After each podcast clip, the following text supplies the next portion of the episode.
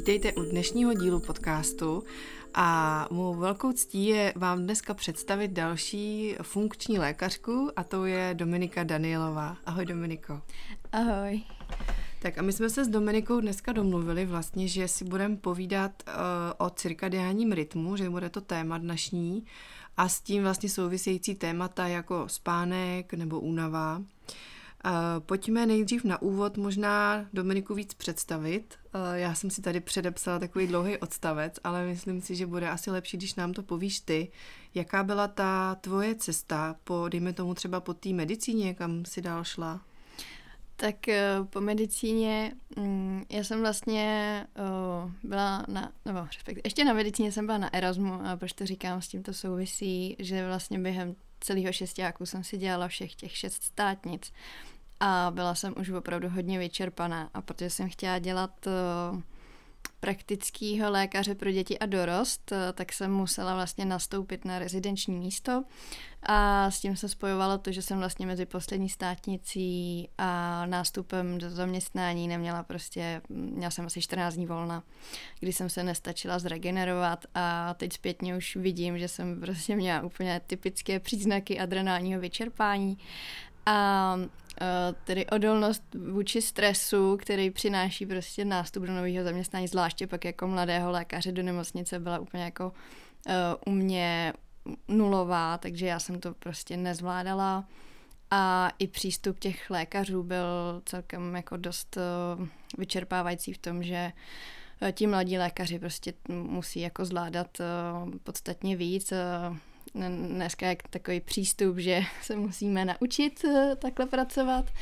A bohužel eh, to bylo tak náročný eh, a i to bylo vlastně v rozporu, ten systém té práce v té nemocnici prostě byl v rozporu s tím, co já cítím, že bych jako chtěla dělat, že eh, mít na pacienta během eh, vizity prostě půl, půl minuty, abych to všechno stihla, eh, nestihnout si s ním vlastně pohovořit, nestihnout vysvětlit nějaké věci s tím, že pacient má potřebu dost často říct tomu lékaři mnoho věcí, které jsou jako důležitý pro, to, pro ten vztah toho lékaře a pacienta. A mě tohle vlastně hrozně vyčerpávalo. A i když jsem viděla jako přístup těch starších lékařů, Uh, tak to bylo prostě, že jsem šla proti sobě a uh, skončila jsem vlastně jako s uh, velkou nespavostí, s velkýma úzkostma a i na v ambulanci psychiatrie, kdy vlastně doktorka mi napsala antidepresiva a léky na spaní a tak eh, jako po medicíně jsem věřila uh, slepě, že mi to pomůže. Uh, načež teda po týdnu jsem jako si řekla, no tak tohle ne, protože jsem chodila jako tělo bez duše a vlastně jsem i zjistila, že mnoho těch starších lékařek tam jako je na antidepresivech úplně běžně. A to, to jsem si uvědomila, že prostě takhle žít nechci, hmm. že uh, se prostě nebudu na, jako na úkor svého zdraví uh, se prostě takhle neobětuju. A přijala jsem to, že uh, možná klinická medicína v tom, jak je nastavená dneska, v tom, uh, jaké jsou nároky na ty lékaře a že to prostě třeba není úplně pro mě. A rozhodně neodsuzuju lékaře, jako mají opravdu můj, můj velký obdiv za to, že to zvládají a já jsem si přiznala, že tohle třeba úplně není, není moje cesta. Já můžu ti do toho vstoupit. Jak jsi říkala o, tý, jako, o tom konfliktu už sama se sebou, tak to mě úplně připomnělo, že to já už jsem měla na té medicíně. Jo, že? To, Protože to studium ano. je jako tě nutí, jako já nevím, učit se do noci a, a hrozně jako obětovat sám sebe už při tom studiu. A to jsem si, já jsem si to teda jako ustála, já jsem právě se jako, já jsem nebyla ten premiant, já jsem vždycky říkala, prostě potřebuju to nějak udělat, tu zkoušku, radši se vyspím, jo, mm-hmm. prostě jsem měla ráda sama sebe natolik, že jsem neučila se po nocích a, a vždycky jsem si dělala nějaký volný čas, aspoň nějaký sport a tak, ale jako vím, že spousta mých spolužáků jako fakt jelo celou tu noc hmm. a přišli hmm. na tu zkoušku fakt jako vynervovaný, unavený. Ano, po dvou a, Red Bullech. Jo, přesně, no. Takže už tam to jako začíná, že jo? jo Asi ano, nás to má ano. Připravit potom na tu mm-hmm. realitu. jo, jo, a to je ještě tvrdší, než, než si kolikrát jako dovedeme představit, no. Myslím si, že i veřejnost tohle úplně nevnímá, čím vlastně si ten mladý lékař musí projít. Mm. a jsem to viděla na spolužácích, prostě taky byli úplně uh, vy, vyšťavený, když to tak řeknu. Um, uh, no, je to, je to opravdu jako náročný, takže já jsem vlastně udělala asi nejzásadnější krok ve svém životě, kdy teda po šesti letech medicíny jsem se rozhodla, že ji dělat nebudu. A bylo to vlastně hrozně těžký, protože já jsem mm. nic jiného neuměla, že já jsem uh, vlastně nevěděla, do čeho jdu, ale cítila jsem, že tohle prostě není ono. A že bych se, že bych ze sebe udělala chodící zombie, uh, prostě úplně vyhořelou už jako po pár, po pár měsících. A že to není to, co bych asi světu nějak měla přinášet, ale věřila jsem, že prostě něco přijde. Takže jsem na, na přechodné období jsem nastoupila do, do jak to říct, um, je to taková klinika, která vlastně dělá uh, klinické studie pro farmaceutický průmysl na zdravých dobrovolnících, um, takže nějak jsem se živit musela a brala jsem to jako přechod. A s tím ještě teda samozřejmě, že za poloviční úvazek jsem tam měla to samé, co v nemocnici. Um, ale mohla jsem prostě během toho nabrat tu sílu a uh, to i říkám svým klientům, že jako nelze udělat změnu, pokud jsme úplně, úplně prostě na dně. Nejdřív musíme dobrat, doplnit ty síly a až potom je to tělo i ta mysl nějak jakoby připravená na tu změnu. Uh, takže jsem to brala jako přechodný období a jak se dostala k té funkční medicíně, nebo co tě k tomu navedlo? No, uh, to prosím tě, to během vlastně mateřský, uh, kdy jsem si uh, srovnávala nějak své, nebo své priority. Ono tak nějak, když máš, máš to dítě, tak začneš se věnovat i trošku, nebo ne všichni, ale je to teď takový trend, že začneš zkoumat víc stravu, um, výchovu, a vlastně takovouhle cestou my už předtím jakoby s manželem jsme začínali jíst prostě kvalitní, kvalitnější potraviny a takže ta cesta už tam byla trošku předtím, ale během toho jsem vlastně se začala obklopovat nějakýma zdrav, zdrav, zdravějšíma životníma stylama, řekněme, eh, než to, co nás učili na medicíně, teda vlastně tam nás žádný že zdravý životní styl neučili, ale... jo, bohužel to... přitom vlastně ta, i ta uh, míra vyhoření, že jo, lékařů, zdravotníků je obrovská, no. tak by ta prevence tam měla být jako nám jako vtloukána do hlavy už od začátku a vůbec se to neděje.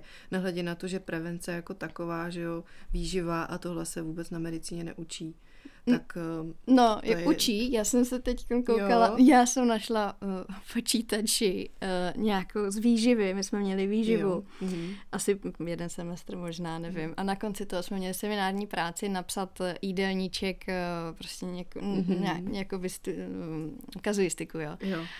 A na to, co jsem tam psala, tak já jsem si říkala, no to snad není možný. Jako rohlík se salámem k snídaní. Fakt, a teď tam, a teď tam jsou rozpočítané Počkej, a teď ty je kalorie. jestli jsi prošla u té zkoušky nebo ne. no prošlo mi to, no. Prošlo což je teda jako fakt... Uh, uh, já když jsem to teď viděla, tak jsem se jenom zhrozila. No, uh, no. Tak třeba je to přeci jenom pár let uběhlo, budeme doufat, že časy se mění a že že se to taky změní, no. Jo, no já doufám, no, doufám. Um, no, tak prevence na medicíně obecně víme, že, že moc není. Um, je to něco, co si klad, asi klademe za cíl, uh, nejenom my dvě, ale hmm. i um, ti lékaři, kteří z toho kola vystoupili, nějak tu prevenci začít víc propagovat. No a a jak se vrátila teda k tomu, k funkční, uh, funkční medicíně, mm-hmm. tak uh, já jsem vlastně začala, já jsem si udělala Instagram, um, sledovala jsem tam Janinku z Cukr Free, kterou zdravím. a uh, na jejím profilu jsem, myslím, zahlídla právě Honzu Vojáčka mm-hmm. uh, a tam jsem se poprvé vlastně setkala s pojmem funkční medicína, tak jsem si začala vlastně jako zjišťovat, co to funkční medicína je, začala jsem se do toho hlouběji dostávat. Eh, zjistila jsem, že se to dá studovat eh, online na americké univerzitě. No a čím víc vlastně jsem to takhle studovala, tím víc mě to k tomu táhlo a začala jsem zjišťovat, jo, to mi dává smysl, to je prostě najednou úplně jako wow, jak, je, jak je to všechno propojený, že to prostě není jenom ohraničený oborama jako gastroenterologie, endokrinologie, že vlastně tam jsou ty přesahy. Uh, pokud prostě mám nemocný střevo, tak to bude ovlivňovat můj mozek. Uh, Stejně tak, pokud prostě nebudu chodit spát eh, pravidelně, tak to bude ovlivňovat to, jak se chovám, eh, to, jaký budu mít zažívání. A eh, to mi prostě dávalo tak obrovský smysl, že jsem to začala studovat. No, my ti gratulujeme k ukončení a získání titulu CFMP. to je skvělá jako novinka, že přibude další funkční lékař. Z toho mám velkou radost. A Mm, je tam ještě na té cestě tvojí něco, co bys ještě ráda zmínila, nebo něco takového zásadního v tom tvém rozvoji? No já jsem ještě mezi tím byla, vlastně jsem pracovala jako vědecký pracovník v Národním ústavu mhm. zdraví, mm. Uh, duševního zdraví, uh, kde jsem byla v týmu zkoumající potenciální uh, využití psychedelik mm-hmm. v léčbě depresí a jiných eh, psychiatrických eh, onemocnění.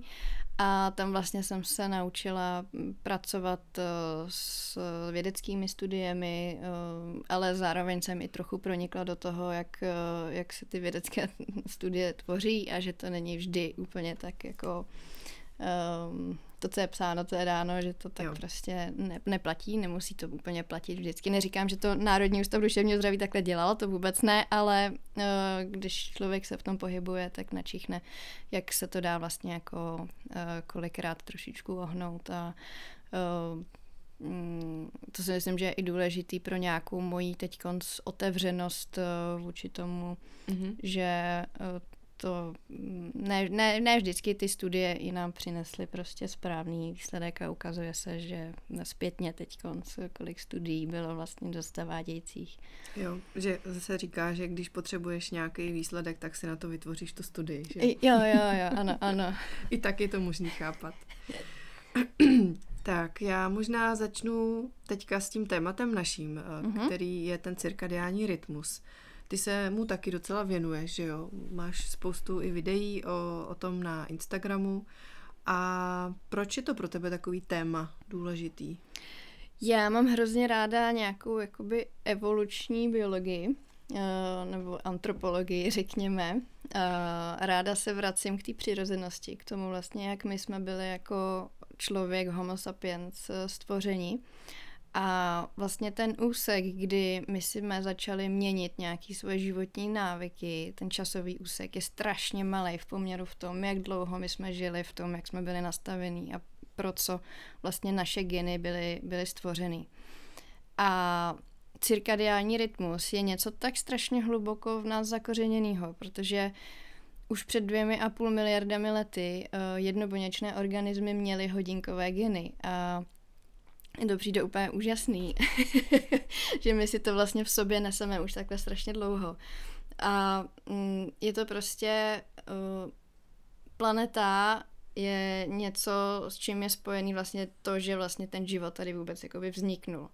To, že se otáčí kolem své osy a že se tady střídá mm, světlo, tma, je s tím tak ne, neodmyslitelně spojený, že vlastně nejde proti tomu jít, protože jinak by ten život nevznikl.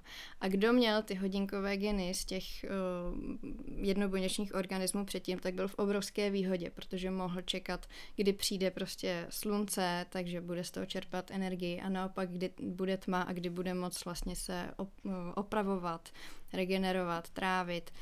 A uh, takže vracet se k tomu cirkadiálnímu kódu je pro mě jedno z nejzásadnějších věcí, kterou je potřeba teď za mě nějak eh, i propagovat, protože vlastně to, jak my dneska žijeme, jde proti úplně tomu. Mm-hmm.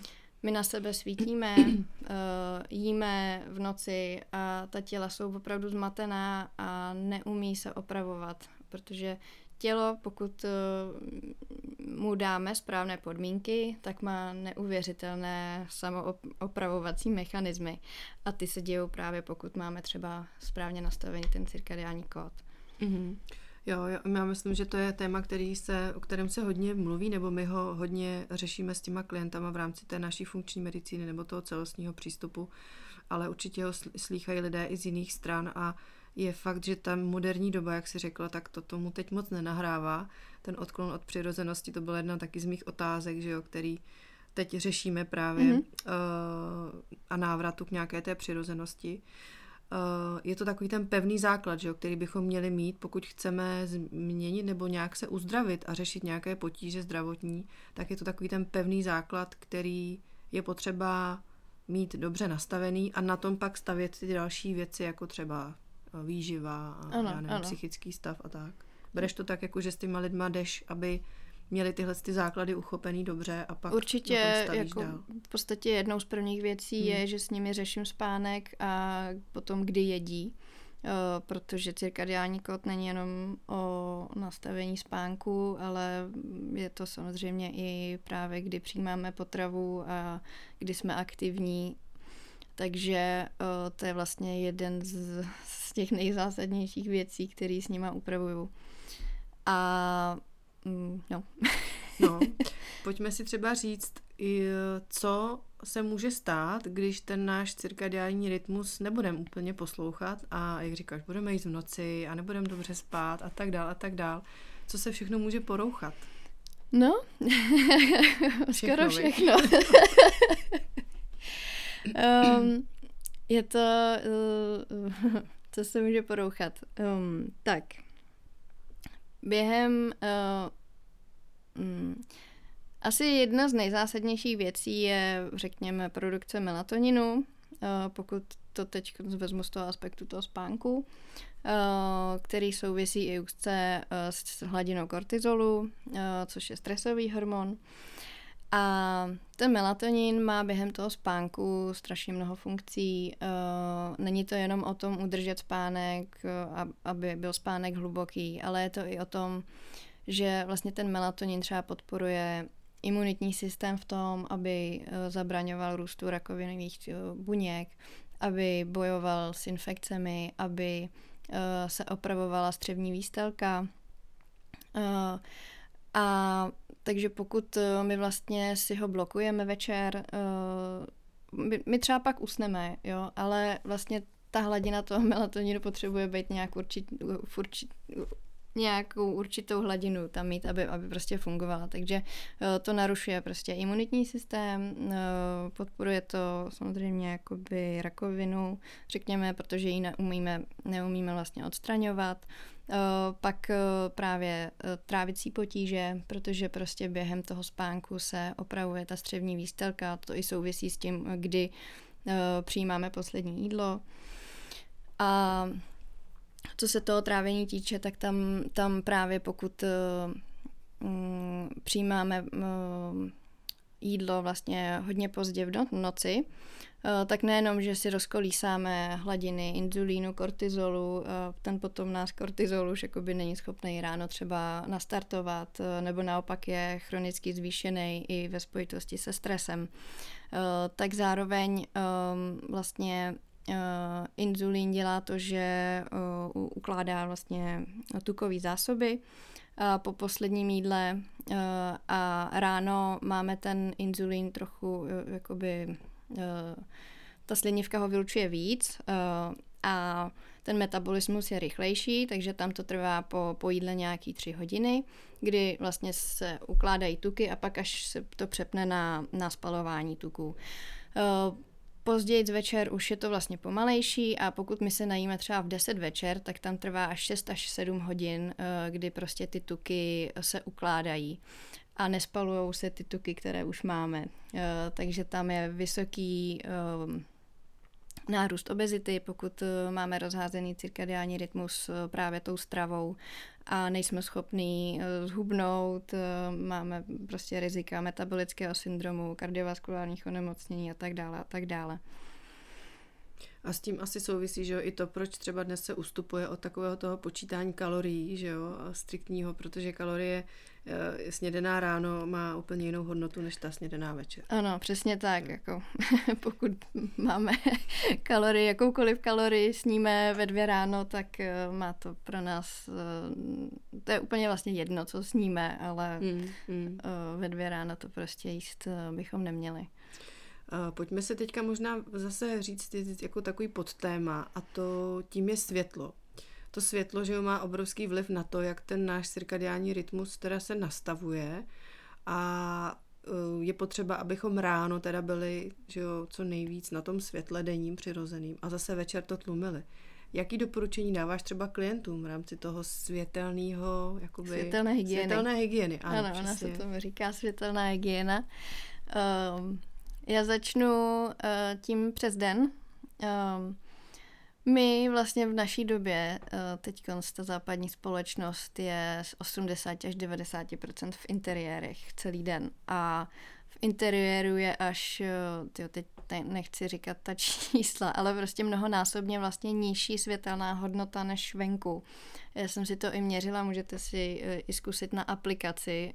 Um, která to umí změřit eh, díky fotoaparátu v telefonu, že opravdu eh, vevnitř je prostě mnohonásobně nižší hladina světla, který my potřebujeme k tomu, aby právě byl aktivní kortizol a naopak se utlumoval melatonin, aby to tělo i vlastně infračervený záření z, z, ze slunce pomáhá i mitochondriím, zbavovat se, tvořit energii. A Eh, tím, že my se přes den osvětlujeme, tak dáváme tomu tělu signál, hele, teď je den, teď jsme aktivní, teď máme prostě uh, dělat věci, co jsou přes den. A večer vlastně, kdy slunce zapadá, tak už je tam jenom ta eh, červená složka, protože přes den je tam hlavně, je tam vlastně celé spektrum světelné, což je od ultrafialový až po infra, infrared. Eh, včetně té modré složky, která je hodně důležitá, protože ta právě blokuje vyplavování toho spánkového hormonu melatoninu. A večer, kdy slunce zapadá, eh, tak eh, se vlastně dochází, mm, myslím si, že k difrakci světla přes atmosféru, takže sem pronikají už jenom vlastně ty červené paprsky. A Eh, to už tělu říká, už ubývá modrého světla, už začne vyplavovat ten melatonin, už se ubírej ke spánku, protože už světlo nebude. A co my děláme je, že my na sebe začneme svítit eh, monitory, my na sebe začneme svítit doma prostě v koupelně zářivkama a to všechno obsahuje eh, velikou nálož modrého světla. Takže to máme vlastně v dnešní době úplně naopak. Eh, jsme přes den vevnitř a večer se osvětlujeme monitory s modrým světlem. Takže je dobré přes den uh, chodit prostě aspoň na hodinu ven, ať už to má být procházka do práce a samozřejmě čím víc ráno, tím je to lepší, kdy si podporujeme zdravý start, energetický start pro to tělo. A zároveň večer, uh, alespoň hodinu a půl předtím, než jdu spát, je dobrý si i nastavovat vlastně budíček jakoby večerku, nejenom budík, ale i večerku, abych myslela na to, hele, je dobrý jít spát, aby jsme spali nějakou dobu. Tak uh, hodinu a půl před tou večerkou prostě tlumit osvětlení, mít je i u země, protože uh, jako homo sapiens, jako lovci a sběrači jsme měli vlastně oheň, nikdy to nebyl vlastně zdroj světla ze zhora, pouze měsíc ale ten samozřejmě má jakoby mm, ta světelná hodnota toho je mnohem menší, než když, když koukáme do televize. A nastavit si červené filtry jak na počítači, na mobilu, eh, případně si pořídit i, i ty červené brýle, které ale musí být eh, i ze strany vlastně, nejde jenom takový ty, jako, který vypadá jako normální brýle a mají jakýsi filtr, tak to, to nám moc nepomůže, musí to, musíme to filtrovat i ze stran a snažit se prostě nesvítit a, a i s tím, i co ovlivňuje cirkadiální rytmus je vlastně i teplota, takže netopit e, prostě doma e, na 25 e, večer. no. Jo, to byla ta světelná teda hygiena. Co teda ta výživa nebo ta, to jídlo, jak to načasovat ideálně, aby jsme nešli proti tomu cirkadiálnímu rytmu? Ono samozřejmě každý toleruje něco jiného. Já když vidím um, já, já to vezmu ještě odinut. Um, Přerušovaný půst je uh, velice zásadní, abych to vysvětlila. No. Samozřejmě, když jsme byli, zase já se budu vracet k té, k té přirozenosti, protože to je vlastně i nějaká moje filozofie, z které já vycházím a se kterou já pracuji hodně často. Uh, lovci a sběrači jedli přes den, přes noc nejedli, protože za první na to neviděli. Tam jako udržovat i ten oheň přes noc je pro, mě, pro ně bylo velice náročný, protože museli na to se sbírat to dřevo a tak, takže si topili pouze, uh, pokud to bylo nutné. A tam vlastně ta, tento období toho půstu, toho, kdy my nejíme, by mělo být aspoň 12 hodin, Uh, protože, jak už jsem říkala, uh, začneme vlastně spalovat uh, tuky, uh, může se opravovat střevní výstelka, uh, nedochází k tomu, kdy vlastně během spánku se zpomalí peristaltika ve střevech a pokud my se najíme pozdě večer, tak vlastně to jídlo tam, řekněme, stojí a uh, může docházet vlastně k přemnožení mikrobiomu tam, kde by neměl být, to znamená v tenkém střevě, tomu se říká SIBO. Klidně řekni, že to tam hníje prostě. ano, prostě to tam hníje a začnou se posouvat uh, vlastně bakterie z tlustého střeva do, uh, do tenkého střeva, takže dochází k tomu SIBu například. A i mikrobiom je vlastně aktivní nějaká část mikrobiomu je aktivní ve dne, nějaká část je naopak aktivní v noci. A to, co my se snažíme mít velkou diverzitu v tom mikrobiomu, čím vlastně jakoby pestřejší mikro, mikrobiom je, tím eh, zdravější to střevo je. A eh, pokud my vlastně tam neustále dodáváme to jídlo, nenecháme tomu uh, střevu odpočinout, tak tam rostou jenom bakterie, kterým vlastně vyhovuje to, že mají přísun, přísun potravy. Uh, Uh, takže uh, za mě nejlepší uh, aspoň dvě hodiny před spaním ne, už jako nejíst a pít jenom vodu nebo bylinkové čaje, protože i džus, i mléko, i čaj s medem je v podstatě vlastně jako uh, potrava, protože to obsahuje mm, mikro a makronutrienty, které vlastně to tělo potřebuje nějak zpracovat.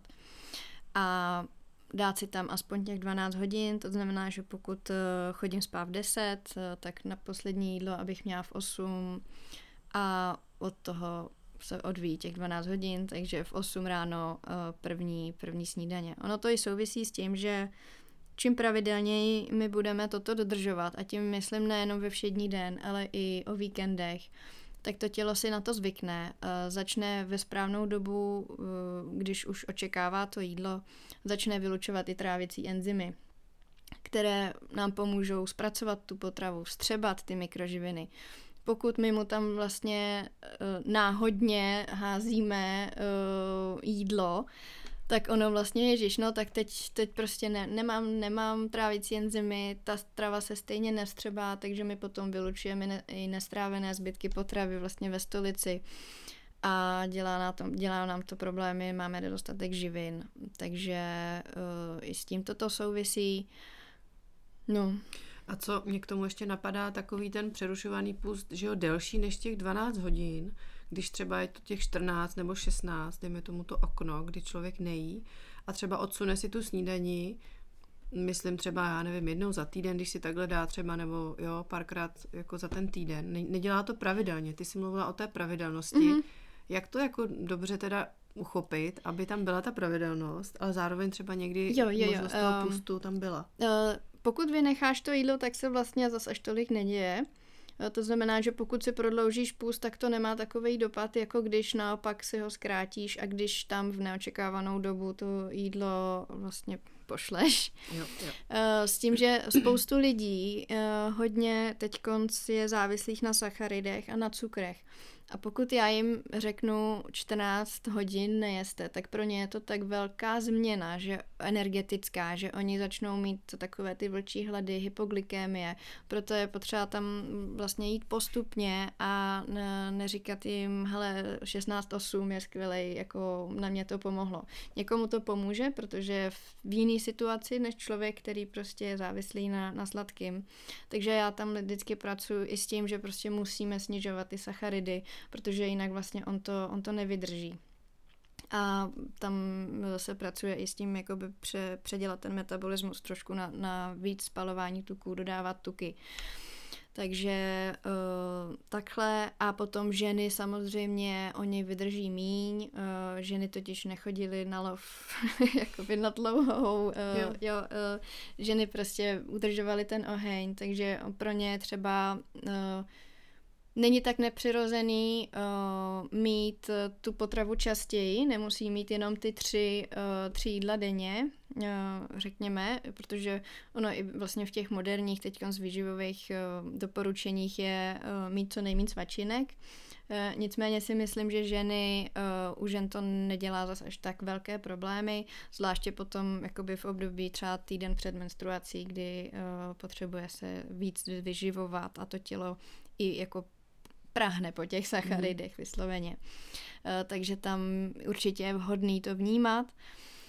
A uh, obecně uh, ono to i souvisí, uh, pokud má někdo rozházený cirkadiální rytmus, má rozházené hormony štítné žlázy a potom vlastně třeba opravdu taky jakoby má problém vydržet i ten, ten delší půst. Takže je potřeba to vnímat, začít opravdu na, na menších hodinách a postupně to prodlužovat.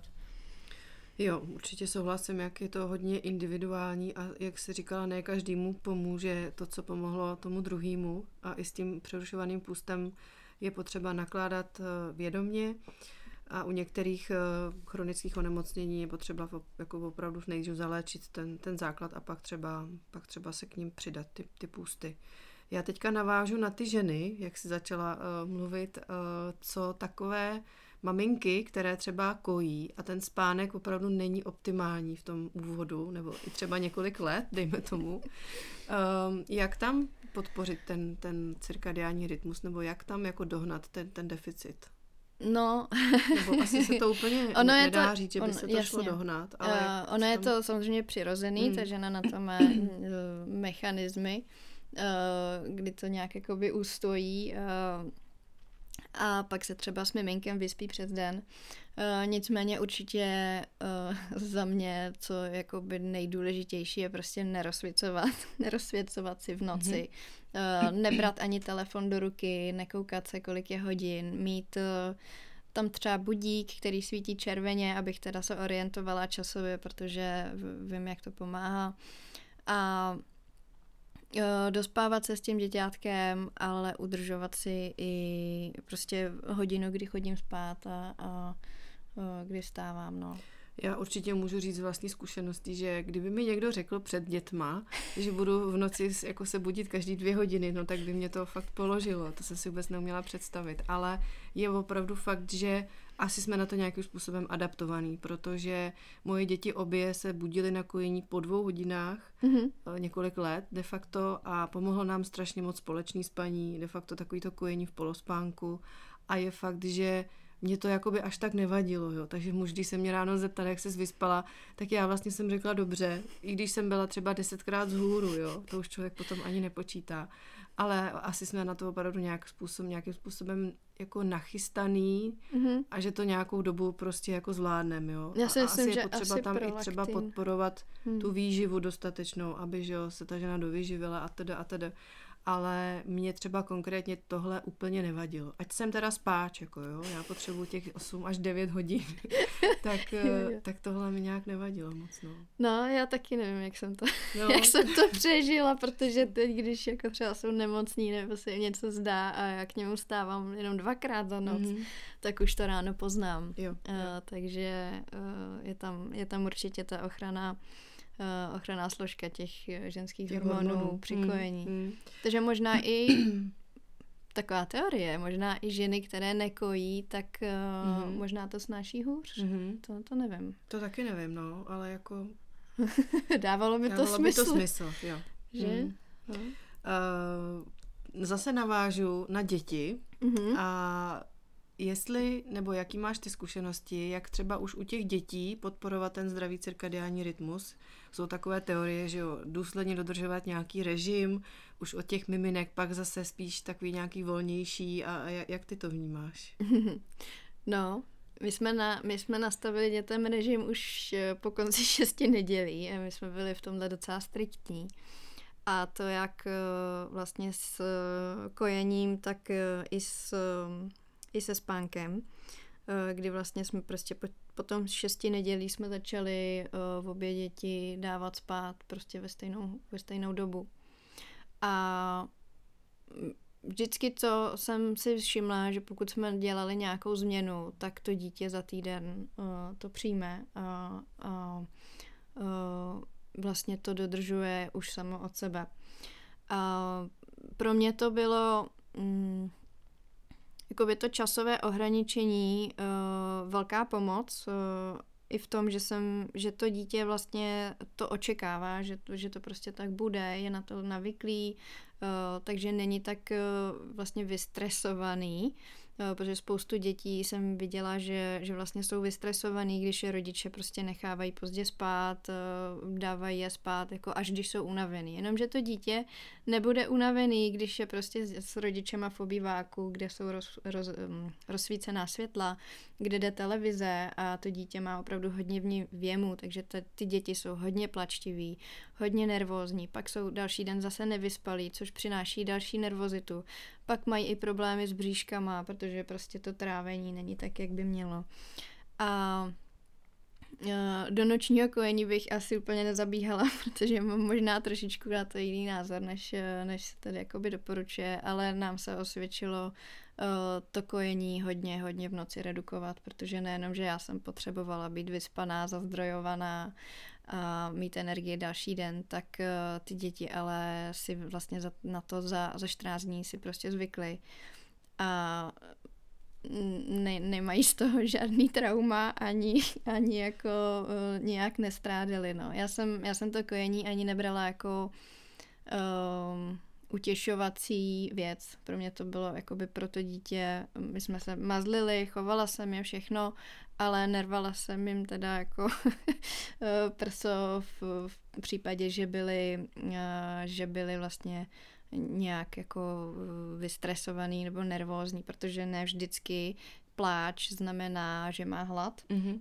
Já jsem i vlastně s nima praktikovala bezplenkovou metodu, takže jsem věděla mm-hmm. i, jak který pláč jakoby mm-hmm. značí hlad a který pláč značí naopak třeba, že, že potřebuje uh, se nějak jako vyčurat nebo vykakat. Jasně. No. Je to zajímavé, jak to takhle popisuješ. Jako určitě tam vnímám obrovskou jako rozdílnost, individualitu. Je potřeba vnímat ty potřeby nejenom jako toho miminka, ale i ty maminky. Jo? Mm-hmm. A mhm. přijde mi, že hodně se dneska ty děti dávají tak jako na takový pědestal, že ano. pro dítě všechno a, a ty vlastní potřeby jdou někam potom do ústraní a dlouhodobě to taky není správně. Že jo? Takže ta rodina funguje jako nějaký celek mm-hmm. a je potřeba, aby to tam fungovalo po všech směrech. No. Jo, to určitě. Mm. Já mhm. vidím spoustu maminek, který vlastně melou z posledního, mm-hmm. protože prostě do tří, čtyř let svého dítěte ho kojí co dvě hodiny a to, to bych jako asi ne, nezvládla. No. Jasně, jasně.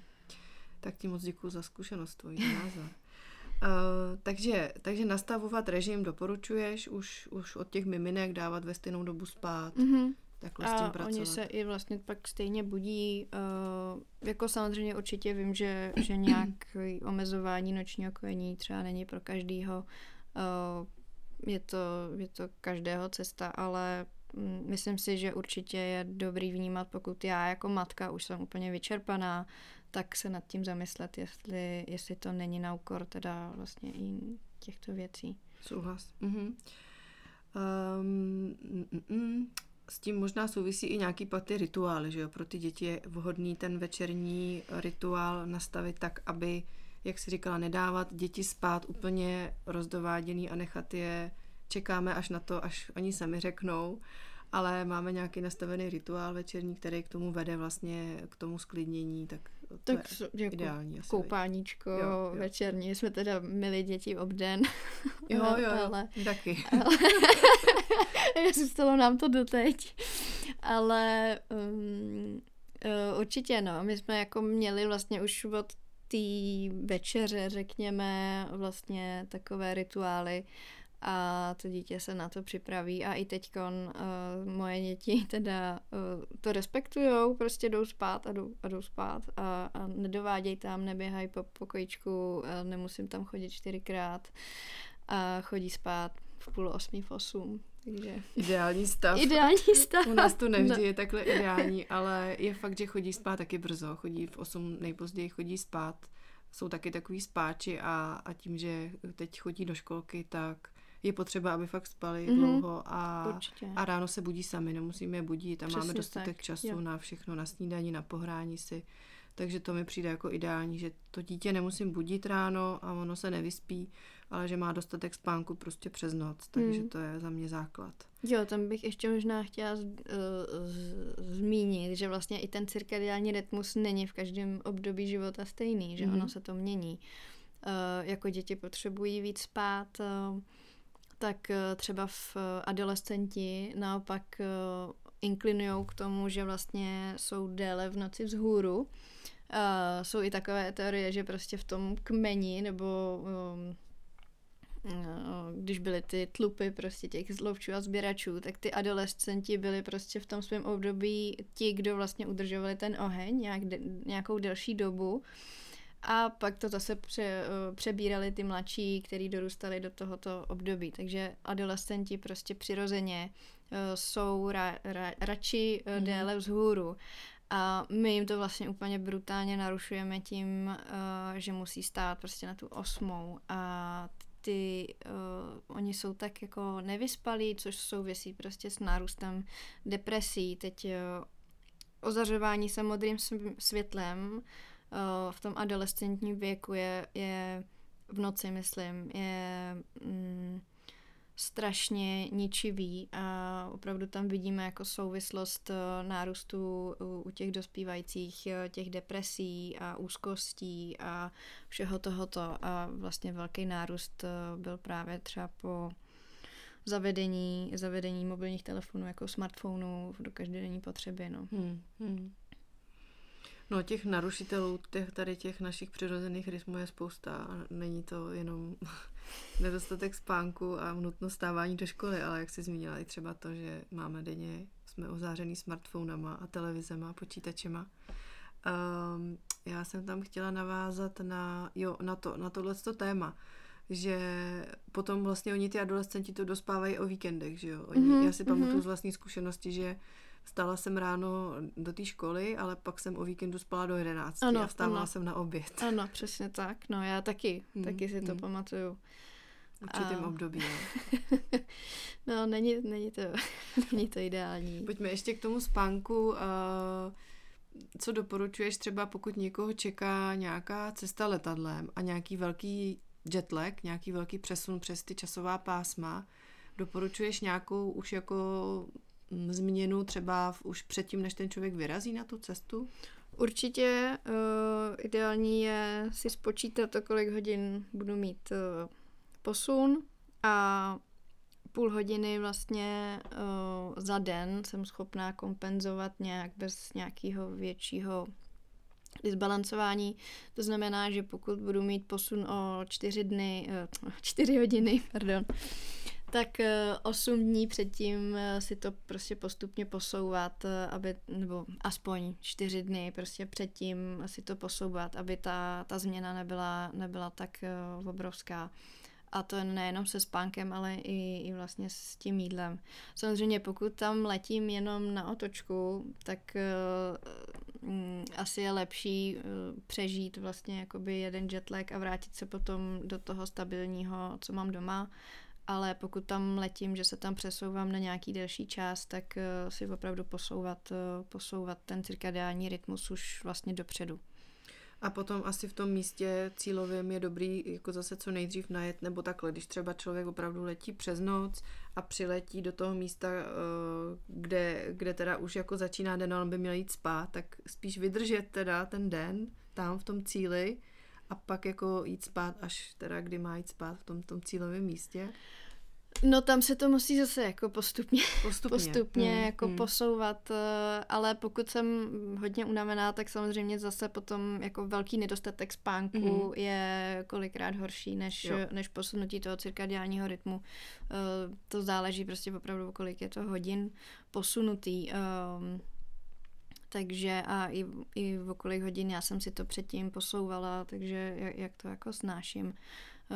je to, každý to má samozřejmě taky individuální, někdo prostě se změnou letního, zimního času je schopný se srovnat za dva dny, někomu to trvá prostě půl měsíce. Mm, to je pravda. Hmm, hmm. Řekli jsme takový ty základní pilíře možná toho cirkadiálního rytmu, který podporovat, jako je světelná hygiena, spánek, strava, načasování že, toho jídla, Eh, teplota třeba, že jo, venkovní, okolní. Je tam ještě něco, co bys, jako, to jsme ne, neřekli? Co je tam ještě takový faktor? Co jo? uh, rituály jsme si taky řekli. Možná pohyb, jako načasování. Jo, aktivita, aktivu, jasně. Fyzická aktivita. Uh-huh. Uh, fyzická aktivita, určitě. Já když vidím, jak, jak lidi běhají v 10 večer, tak se tak usmívám, protože samozřejmě lovci a zběrači asi nechodili běhat eh, na, na, nebo nechodili na lov eh, a, a sbírat bobule uh, už jako po západu slunce. Uh, možná. Uh, ale uh, takže tam samozřejmě ta aktivita je nejvhodnější, um, když vlastně slunce prostě vysoko, no. Uh, I jakoby před tím západem slunce už, už uh, není vhodný uh, nějak zvyšovat tu fyzickou aktivitu, protože to nám samozřejmě i zvyšuje kortizol, který jde proti chudně, proti tomu melatoninu. A když i vlastně, když si jde někdo zaběhat třeba v těch 10 večer, Uh, tak jde běhat. Uh, pochybuju o tom, že by si pak nedal ani jídlo, když přijde, většinou si dávají ještě takový ty jako super proteinové nápoje, aby, aby nabrali svaly, což ale nenaberou, protože pokud budou mít zvýšený kortizol přes noc, tak to je vlastně naopak jako katabolismus, kdy vlastně spíš se spotřebovává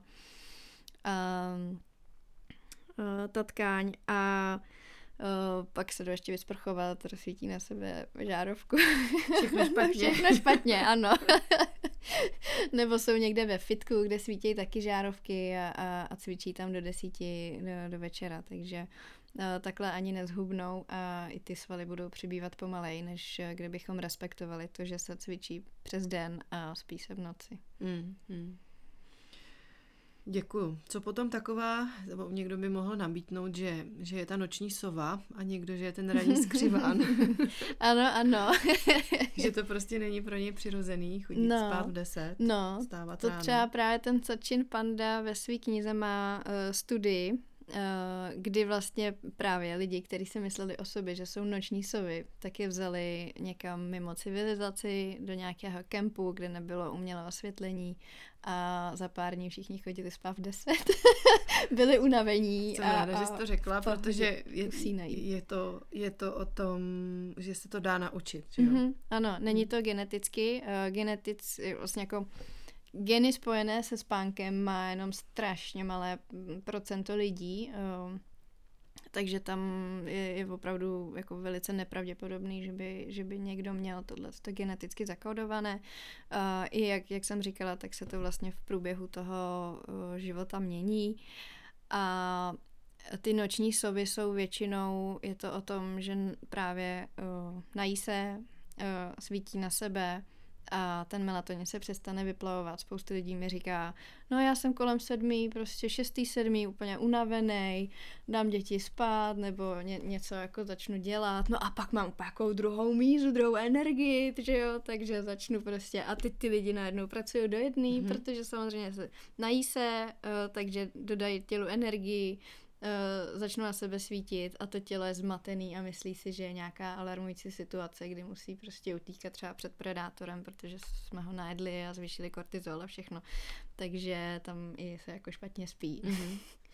Takže postupně se to zkusit to trošku prostě pře- přeorientovat a chodit prostě spát dřív a dřív vstávat. No, nastav, nastavovat si ty, mm-hmm. si ty eh, večerky a nedospávat se přes víkend, kdy se nám to vlastně celý zase od nuly jo, můžeme jet, no, takže i víkendy, i všední dny se snažit mít, mít stejný.